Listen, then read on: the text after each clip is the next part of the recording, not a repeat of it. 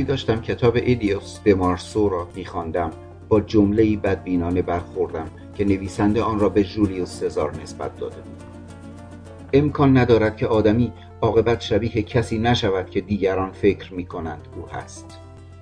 نتوانستم منشأ واقعی آن را حتی در نوشته های خود جولیوس سزار و یا زندگی نام نویسان او از سوئتونیو گرفته تا کارکوپینو پیدا کنم ولی به دانستنش میارزید. این جبر که در ماههای بعدی بر مسیر زندگی من تحمیل شد همان چیزی بود که اراده لازم را به من می‌داد تا نه تنها این خاطرات را بنویسم بلکه آن را بی هیچ شرمی با عشق به نازک اندام شروع کنم یک لحظه آرامش نداشتم به سختی شاید لغمه ای میخوردم و آنقدر وزن کم کردم که شلوارهایم بر کمرم قرار نمی گرفتن. دردهای گاه به گاه در استخوانهایم باقی ماندند بی دلیل حالتم عوض می شد شبها را در نوعی گیجی به سر می بردم که نه می توانستم بخوابم و نه موسیقی بشنوم و در عوض روزهایم با چرت زدنهای سبکی می گذشت که جای خواب را نمی گرفت تسکین درد از آسمان نازل شد. در میان جمعیت به هم فشرده لنچ لومافرسکا همسایه کنار دستیم که بالا آمدن او را ندیده بودم زیر گوشم زمزمه کرد. هنوز کاری ازت برمیاد؟ کاسیلدا آرمنتا بود. یکی از عشقهای قدیمی و ارزان قیمت که از زمان جوانی مرا به عنوان یک مشتری پروپاقرص تحمل کرده بود. وقتی بازنشسته و مریض و بیپول شد با یک باغدار چینی که به او اسم و پشتگرمی و شاید هم کمی عشق داده بود ازدواج کرد. در هفتاد و سه سالگی همان وزن همیشگیش را داشت. هنوز زیبا بود و با شخصیت قوی و هنوز لاقیدی شغلش را دست نخورده حفظ کرده بود. مرا به خانهاش برد. یک باغ چینی روی تپهی کنار جاده دریا. روی سندلی های ساحلی در ایوان سایدار بین سرخص ها و انبوه گل های گرمسیری و قفس های آویزان پرنده ها زیر آلاچیق نشستیم در دامنه تپه جالیزکاران چینی با کلاهای مخروطیشان زیر آفتاب سوزان مشغول کار بودند و دریای خاکستری بوکا سنیزا با دو بریدگی صخره‌ای که رودخانه را تا چندین فرسخ در دریا پیش می برد دیده می‌شد. همینطور که با هم صحبت می کردیم یک کشتی اقیانوس پیمای سفید رنگ را دیدیم که وارد مصب رودخانه شد و در سکوت آن را دنبال کردیم. تا وقتی که نره حزنالودش را در لنگرگاه رود شنیدیم. آهی کشید. می‌بینی؟ بعد از نیم قرنین اولین باریه که تو رخت خواب ملاقاتت نمی‌کنم. گفتم آخه عوض شدیم. بدون اینکه حرف مرا شنیده باشد ادامه داد. هر وقت توی رادیو در مورد تو حرف می‌زنن و یا به خاطر محبتی که مردم نسبت به تو دارن ازت تعریف می‌کنن و بهت میگن استاد عشق فکرشو بکن. فکر می‌کنم هیچ کس بالا و پایین تو رو به خوبی من نمی‌شناسه. جدی میگم هیچ کس بهتر از من نمی‌تونست تحملت کنه. بیش از این مقاومت نکردم متوجه شد. چشمان مرتوب از اشک مرا دید و فقط آن وقت بود که باید فهمیده باشد آن که بودم نیستم و چشمانم را چنان به او دوخته بودم که هیچ وقت مرا قادر به انجام آن نمیپنداشت. گفتم آخه دارم پیر میشم. آهی کشید. همین حالاشم هستی فقط آدم خودش رو از درون می‌بینه ولی همه از بیرون می‌بینه. غیر ممکن بود سفره دلم را باز نکنم و بر این روال داستان کاملی از آنچه درونم را میسوزان از اولین تلفنم به روزا کابارکاس شب 90 سالگیم تا شبی که در اتاق همه چیز را به هم ریختم برایش تعریف کردم. حرفهای دلم را چنان شنید که گویی آن را زندگی می کند به آرامی آن را مزمزه کرد و بالاخره تبسمی کرد. گفت هر کاری دلت می‌خواد بکن ولی این موجود را از دست نده. هیچ بدبختی بالاتر از این نیست که آدم تنها بمیره. با قطاری که از فرط آهستگی مثل اسب می‌رفت با هم به پورتوکولومبیا رفتیم. روبروی اسکله چوبی کرم خورده جایی که همه دنیا قبل از لایروبی بوکاست سنیزا وارد مملکت شده بود نهار خوردیم. در زیر سایوانی از برگهای نخل آنجا که زنان سیاه پوست قدر نارگیل پلو با ماهی و برش های موز سبز میفروختند نشستیم. هر دو با بیغیبی چرتی زدیم و تا وقتی خورشید آتشین و پهناور در دریا غرق می‌شد با هم حرف زدیم. واقعیت به نظرم خیالی می رسید به مسخره گفت ببین کجا اومدیم ما حسلمون رو بگذرونیم. ولی جدی ادامه داد امروز که گذشته به صف هزار نفره مردهایی نگاه می‌کنم که از رخت خواب من گذشتند. حاضر بودم جونم را بدم و حتی با بدترینشون میموندم. شکر خدا چینی خودم را به موقع پیدا کردم. مثل اینکه آدم با انگشت کوچیکه ازدواج کرده باشه. ولی فقط مال منه. به چشمهایم نگاه کرد تا عکس العمل مرا در مقابل آنچه گفته بود ببیند و به من گفت پس همین الان برو دنبال این موجود بیچاره بگرد. حتی اگر هر چی غیرتت میگه درست باشه هر طور که بشه لذت برده شده را کسی نمی‌تونه ازت بگیره. ولی بدون رویا بافی پدر بزرگها بیدارش کن. با این دستخری که شیطون به خاطر ترسویی و بیچارگیت بهت جایزه داده حتی تا گوش ها خدمتش برس. بعد از ته دل گفت جدی میگم قبل از اینکه لذت همخوابگی با عشق را امتحان کرده باشی نمیر. روز بعد وقتی داشتم شماره تلفن را می‌گرفتم نبزم میلرزید. هم به خاطر وسوسه دیدار دوباره نازکندام هم به دلیل عدم اطمینان نحوه برخورد روزا کابارکاس به خاطر سوء استفاده و نرخ بستن به خرابی هایی که در اتاقش به بار آورده بودم با هم یک دعوای حسابی داشتیم. مجبور شدم یکی از محبوب ترین تابلوهای مادرم را که ارزشی بالا روی آن گذاشته شده بود بفروشم. ولی وقت فروش حتی به یک دهم آنچه خیال می کردم نرسید. با باقی مانده پسندازم مبلغ را اضافه کردم و با یک پیشنهاد رد نکردنی پیش روزا کابارکاس بردم. یا این یا هیچی یا وردار یا بزار. یک عمل انتحاری بود. چون فقط با فروش یکی از اسرار من می‌توانست خوشنامی مرا به باد دهد. لجاجت نکرد ولی تابلوهایی را هم که شب دعوا به عنوان گرویی نگه داشته بود برداشت. فقط با یک بازی بازنده مطلق شده بودم. تنها مانده بی ناز و کندام بی روزا کابارکاس و بی آخرین پسندازهایم. با این حال صدای زنگ تلفن را شنیدم. یک بار دو بار سه بار. بالاخره او. بله؟ صدایم در نیامد. قطع کردم. در ننو افتادم. سعی کردم با اشعار زاهدانه ساتی به خود آرامش دهم و آنقدر عرق کردم که پارچه کتانی ننو خیس شد. تا روز بعد جرأت نکردم تلفن کنم. با صدای محکم گفتم باشه زن امروز آره.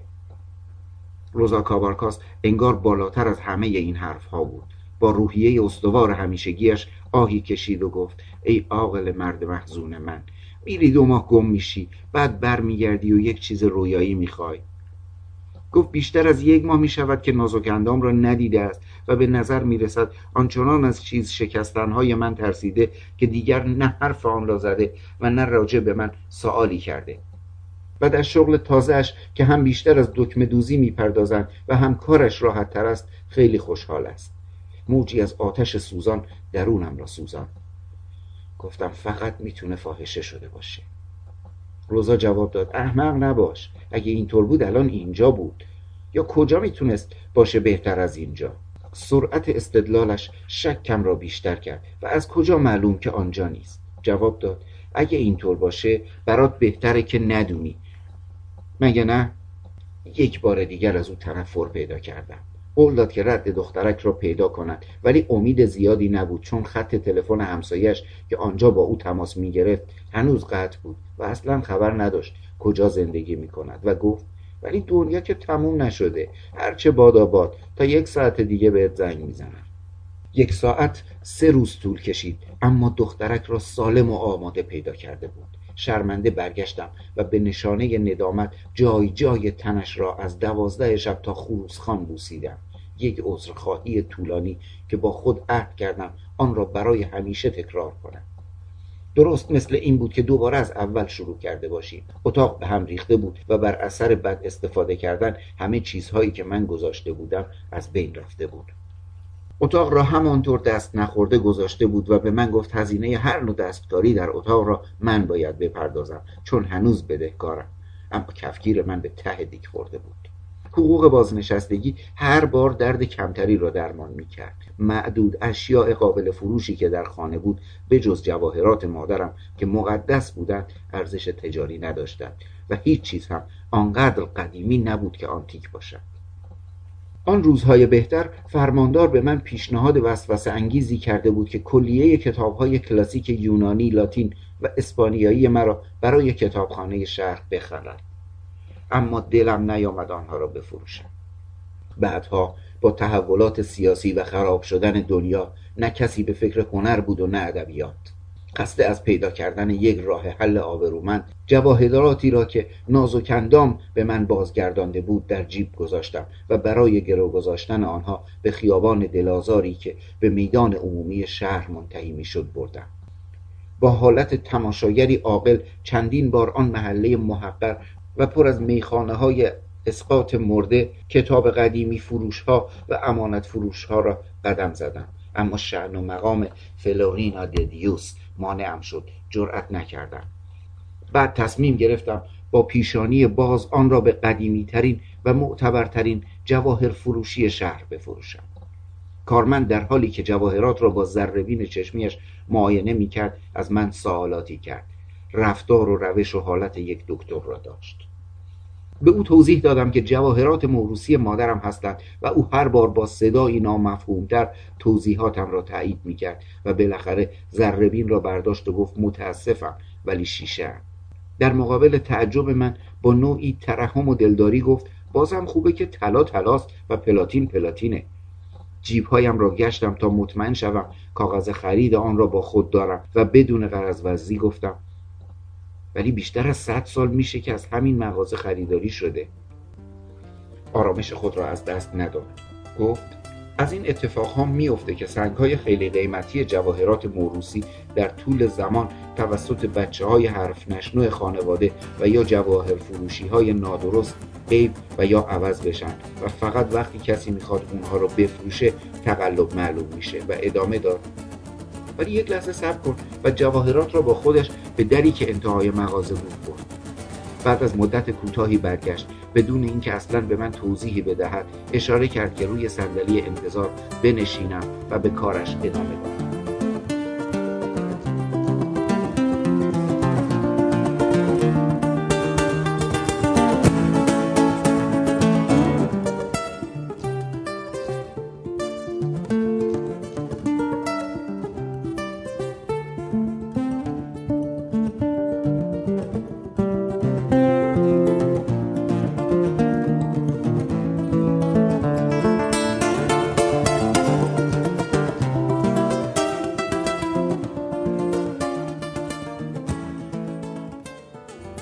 مغازه را برانداز کردم. با مادرم چندین بار آنجا آمده بودیم و یادم به جمله همیشگی او افتاد.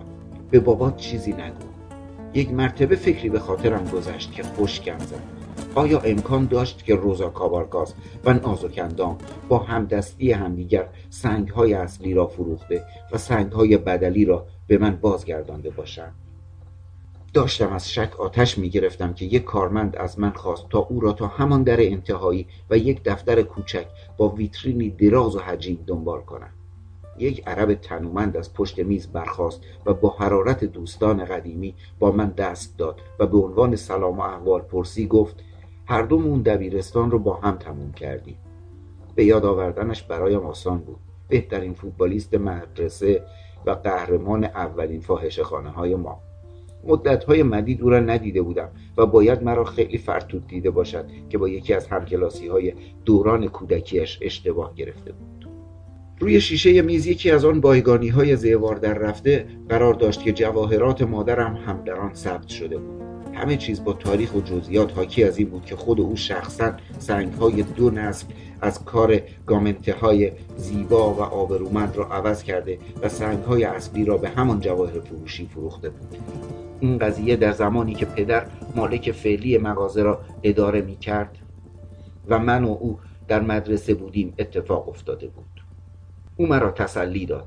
این کلک ها در خانواده های بزرگ روبه ورشکستگی کاری عادی بود تا بتونن بدون اینکه شعون خودشون رو قربانی کنن احتجاجات فوریشون رو به پول رفت کنن در مقابل این واقعیت اوریان ترجیح دادم آنها را به عنوان یادگاری از فلورینا ددیوس دیگری که نشناخته بودم نگه دارم در اوایل ماه جولای فاصله واقعی تا مرگ را حس کردم. ضربان قلبم به هم خورد و از همه طرف شروع به دیدن و احساس علائم اشتباه ناپذیر پایان کار را کردم. واضح ترین آنها در کنسرت هنرهای زیبا بود. دستگاه های تهویه خراب بود و گلهای سرسبد هنر و ادبیات در حمام سالن پر از ازدهام میپختند اما جادوی موسیقی رایحه آسمانی داشت. در پایان با قطعه آلگرتو پوکوموسو ناگهان این الهام به من دست داد که این آخرین کنسرتی است که میشنوم و سرنوشت قبل از مرگ من آن را نصیبم کرده است. نه احساس دردی داشتم و نه ترسی بلکه هیجانی عظیم از اینکه توانسته بودم آن را زندگی کنم. وقتی بالاخره موفق شدم خیس از عرق راهم را از میان در آغوش کشیدنها و عکس گرفتنها باز کنم ناگهان خود را با هیمنا آرتیز روبرو دیدم.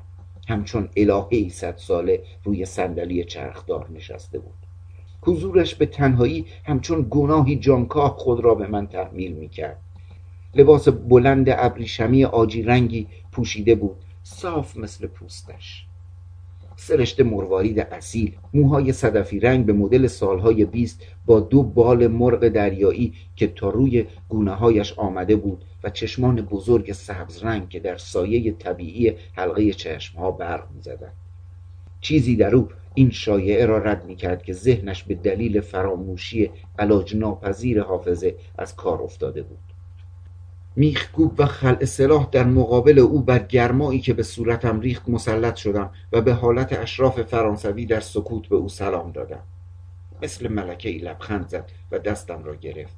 متوجه شدم که آن هم یکی دیگر از همداستانی های سرنوشت بود تا آن خاری را که همیشه وجودم را آزار می‌داد بیرون بکشم. به او گفتم سالها بود که رویای دیدن این لحظه را داشتم. به نظرم رسید که نفهمیده باشد. گفت جدی میگی؟ تو کی هستی؟ هیچ وقت نفهمیدم که واقعا مرا فراموش کرده بود و یا انتقامی بود که در آخر زندگیش می‌گرفت. این باور که من هم مردنی هستم کمی قبل از پنجاه سالگی و در موقعیتی مشابه اتفاق افتاد. شب کارناوال داشتم با زنی که هیچ وقت صورتش را ندیدم تانگوی آپاچه میرقصیدم. شاید 20 کیلو از من سنگینتر و دو وجب بلندتر بود. و با این حال مثل پری در باد با من هم قدمی می‌کرد. آنچنان چسبیده میرقصیدیم که گردش خون را در رگهایش حس می‌کردم. نفس نفس زدنهایش بوی عرق بدن و سینه های نجومیش مرا در حالت رخوت لذت بخشی فرو برد. در این هنگام بود که زوزه مرگ برای اولین بار تکانم داد و چیزی نمانده بود که به زمین بیفتم. همچون ندایی وحشیانه در گوشهایم. چه حالا چه صد سال دیگه. هر کاری کنی بالاخره میمیری. وحشت زده مرا از خودش جدا کرد. چت شد. سعی کردم قلبم را آرام کنم. هیچی. به خاطر تو دارم میلرزم. از آن وقت به بعد شروع کردم زندگی را نه با سالها بلکه با دهه ها اندازه گیری کردن. دهه پنجاه خیلی مهم بود. چون متوجه شدم که تقریبا تمام دنیا از من جوانترند دهه شست از همه سنگین تر بود. چون فکر می کردم وقتی برای اشتباه کردن باقی نمانده است. دهه هفتاد چون امکان داشت آخرین آنها باشد ترساور بود. با این حال وقتی صبح نود سالگیم در رخت خواب نازکندام زنده بیدار شدم این فکر دلپذیر از خاطرم گذشت که ای کاش زندگی چیزی نبود که مثل رود گلالود هراکلیت بگذرد بلکه فرصت نادری بود تا در ماهیتابه از این رو به آن رو شویم و طرف دیگرمان هم تا نود سال دیگر سرخ می‌شد. اشکم زود سرازیر می‌شد. هر احساسی که ربطی به مهربانی و محبت داشت باعث ایجاد بغض در گلویم می‌شد و همیشه هم نمی‌توانستم آن را کنترل کنم. با خود فکر کردم لذت نگهبانی خوابهای نازکندام را رها کنم. نه به دلیل احتمال مردنم بلکه از تصور او بدون من در باقی مانده عمرش. یکی از همان روزهای سردرگمی برای سرگرمی به خیابان معتبر محضردارها رفتم و از اینکه چیزی بیش از خرابه ها از هتلی نیافتم که هنرهای عشق را قبل از دوازده سالگی و به اجبار در آن آموخته بودم متعجب شدم. یکی از ساختمانهای ناوگانهای دریایی قدیم بود. با شکوهی که کمتر ساختمانی در شهر به پایان می رسید ستونهای کندکاری شده از مرمر و کتیبه های آب کاری شده که در اطراف یک حیات داخلی با گنبدی شیشهای هفت رنگی قرار داشت که نور گلخانه ای را میتابانید. طبقه اول با دروازه ای گوتیک و مشرف به خیابان. به مدت بیش از یک قرن محل استقرار محضرهایی بود که پدرم در طول یک زندگی پر از رویاهای خیال پردازانه عمری در آنها کار کرد. ثروت اندوخت و ویران شد. خانواده های قدیمی رفته رفته طبقات بالا را ترک کردند تا بالاخره توسط هنگی از شب زندهداران مفلوک اشغال شد تا طلوع صبح با مشتریانی که در میخانه های ساحل رودخانه در مقابل یک پزو و نیم به دام انداخته بودند بالا و پایین می‌رفتند. در دوازده سالگی هنوز با شلوار کوتاه و چکمه های مدرسه ابتدایی وقتی پدرم در یکی از آن جلسات تمام نشدنی خود مشغول مباحثه بود نتوانستم در مقابل وسوسه شناسایی طبقات بالا مقاومت کنم و با یک منظره بهشتی روبرو شدم. زنانی که تن خود را تا صبحگاهان به سمن بخص فروخته بودند از ساعت یازده صبح وقتی که تابش حرارت از شیشه ها غیر قابل تحمل می‌شد به حرکت در می آمدند و در حالی که برای انجام امور خانگی خود مجبور بودند لخت در همه جای خانه رفت و آمد کنند حادثه های شب خود را با فریاد برای هم نقل می کردند وحشت کردم تنها چیزی که به خاطرم رسید این بود که از همان جایی که آمده بودم فرار کنم که یکی از آن برهنگان پرگوشت با بوی تند صابون کوهی مرا از پشت گرفت و بدون اینکه بتوانم او را در میان سر و صدای هلهله ها و کف زدن های مستجران برهنه ببینم پا در هوا تا اتاق خود برد. مرا باز روی تخت چهار نفره خود انداخت. با حرکتی استادانه شلوارم را پایین کشید و روی من اسب سواری کرد. اما سرمای وحشتی که تنم را خیز کرده بود نگذاشت مثل یک مرد او را بشناسم. آن شب در تخت خواب خانهام بیدار از شرم این حمله و در هیجان دیدار دوباره نتوانستم بیش از یک ساعت بخوابم. اما صبح بعد وقتی شب زندهداران خوابیده بودند لرزان تا اتاقک او بالا رفتم و گریه کنان او را بیدار کردم. با عشقی دیوانوار که تا زمانی که طوفان زندگی واقعی با بیرحمی تمام او را برد ادامه داشت. نامش کاستورینا و ملکه آن خانه بود. قیمت اتاقک های هتل برای عشق های گذری یک پزو بود و تعداد کمی می‌دانستیم که قیمت آن برای 24 ساعت هم همینقدر است. کاستورینا مرا با اعماق دنیای خودش آشنا کرد. جایی که مشتریان فقیر را به صبحانه اشرافی خود دعوت می‌کردند به آنها صابون می‌دادند دندان درد آنها را مداوا می کردند و حتی در شرایط اضطراری حالی هم از سر نیکوکاری می دادند.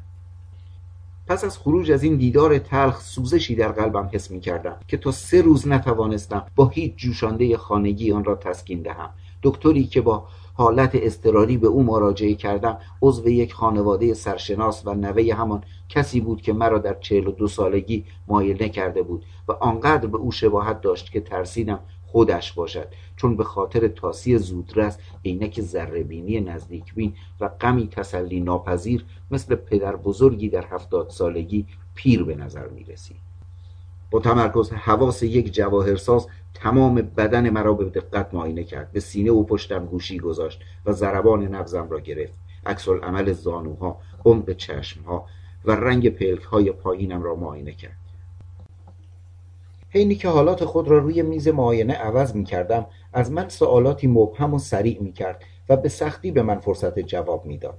بعد از یک ساعت با لبخندی شاد به من نگاه کرد و گفت خب فکر می کنم نمی‌تونم کاری برات بکنم منظورت چیه؟ که تو این سن و سال حال از این بهتر نمیشه. گفتم چه جالب پدر بزرگت هم وقتی فقط 42 سال داشتم همین رو به هم گفت. درست مثل اینکه زمان نگذشته باشه. گفت همیشه یکی پیدا میشه که همین رو بهت بگه چون همیشه یک سنی خواهی داشت. سعی کردم با جمله او را تحریک کنم. تنها چیز حتمی در زندگی مرگه.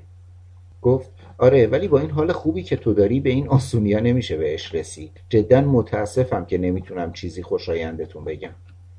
اینها خاطرات خوب بودند ولی شب 29 آگست وقتی داشتم پله های خانه را بالا می‌رفتم سنگینی عظیمی را که در انتظارم بود حس کردم. آن وقت بود که برگشتم و یک بار دیگر فلورینا ددیوس مادرم را در تخت خوابم که تا لحظه مرگ تخت خوابش بود دیدم که همان دعایی را برای من می‌خواند که آخرین بار دو ساعت قبل از مرگش برایم خوانده بود. از استراب منقلب شدم و آن را به عنوان آخرین هشدار تلقی کردم و از ترس اینکه امیدم برای زنده بودن تا آخرین نفس نود سالگی به وقوع نپیوندد به روزا کابارکاس تلفن زدم تا دخترک را همان شب آماده کند. بار دیگر ساعت هشت به او تلفن زدم و یک بار دیگر تکرار کرد که امکان ندارد. وحشت زده فریاد زدم که باید بشه و گوشی را گذاشتم. اما پانزده دقیقه بعد مجددا تلفن زد. خیلی خوب اینجاست. ساعت ده و بیست دقیقه رسیدم و آخرین نامه های زندگیم و ترتیباتی را که پس از مرگم برای دخترک داده بودم به روزا کابارکاس دادم. فکر کرده بود با هایش مرا تحت تاثیر قرار داده و با حالتی تمسخرآمیز گفت اگر می‌خوای بمیری اینجا نمیر. فکرشو بکن. اما من به او گفتم بگو که با قطار پورتوکولومبیا تصادف کردم. گفت این لکنته قرازه نمی‌تونه کسی رو بکشه. آن شب آماده برای هر چیز تاغباز و در انتظار درد آخر در اولین لحظات 91 سالگیم دراز کشیدم. صدای دور دست را میشنیدم. رایحه روح نازکندام خفته به پهلو را حس می کردم صدای ناله ای را در افق شنیدم. ناله های کسی را که شاید یک قرن قبل در همان اتاق مرده بود. با آخرین رمق چراغ را خاموش کردم. هایم را در انگشتهایش پیچیدم تا او را هم با خود ببرم و دوازده ضربه ناقوس ساعت دوازده شب را با آخرین دوازده قطر اشکم شمردم تا اینکه خروس ها شروع به خواندن کردند و در همان لحظه ناقوس های سرور و جرقه های آتیش بازی هنوز زنده بودنم را در پایان نوت سالگی جشن گرفتند. اولین کلماتم برای روزا کابارکاست بود. خونت را ازت می‌خرم. با مغازه و باغ. گفت بیا مثل پیرها شرط ببندیم. هر کی بعد از دیگری زنده موند صاحب تمام مال اون یکی میشه. تو محضر امضا می‌کنی. نه اگه من بمیرم همه چیز باید به او برسه. روزا کابارکاس گفت فرقی نمی‌کنه. من دخترک رو سرپرستی می‌کنم بعد هم همه را براش می‌ذارم. مال تو و مال خودم رو. تو این دنیا کس دیگه ای ندارم. تا اون وقت اتاقت رو حسابی مرتب می‌کنی با تهویه مطبوع کتاب ها و موسیقی ها فکر می‌کنی او موافق باشه؟ روزا کابارکاس روده بر از خنده گفت ای عاقل مرد من عیبی نداره آدم پیر بشه ولی احمق نه. این موجود بیچاره از عشق تو حیرونه. به خیابان روشن و مشعشع وارد شدم و برای اولین بار خودم را در افقهای دوردست اولین قرنم میشناختم خانه هم در سکوت و مرتب. در ساعت شش رو, رو از رنگهای یک افق پرتراوت و شاداب آکنده بود. دامیانا با صدای بلند در آشپزخانه می‌خواند گربه دوباره جان گرفته دومش را به مچ پایم پیچید و تا میز تحریر همراهیم کرد. داشتم کاغذهای چروک شده دوات و قلمم را روی میز مرتب می کردم که خورشید در میان درختان بادام پارک منفجر شد و کشتی رودخانه‌ای پست با یک هفته تأخیر به خاطر خشکی با نعره وارد کانال بندری شد. بالاخره زندگی واقعی از راه رسید. با قلبی نجات یافته و محکوم به مردن با عشقی سرشار در هیجان شادمانه هر یک از روزهای بعد از صد سالگیم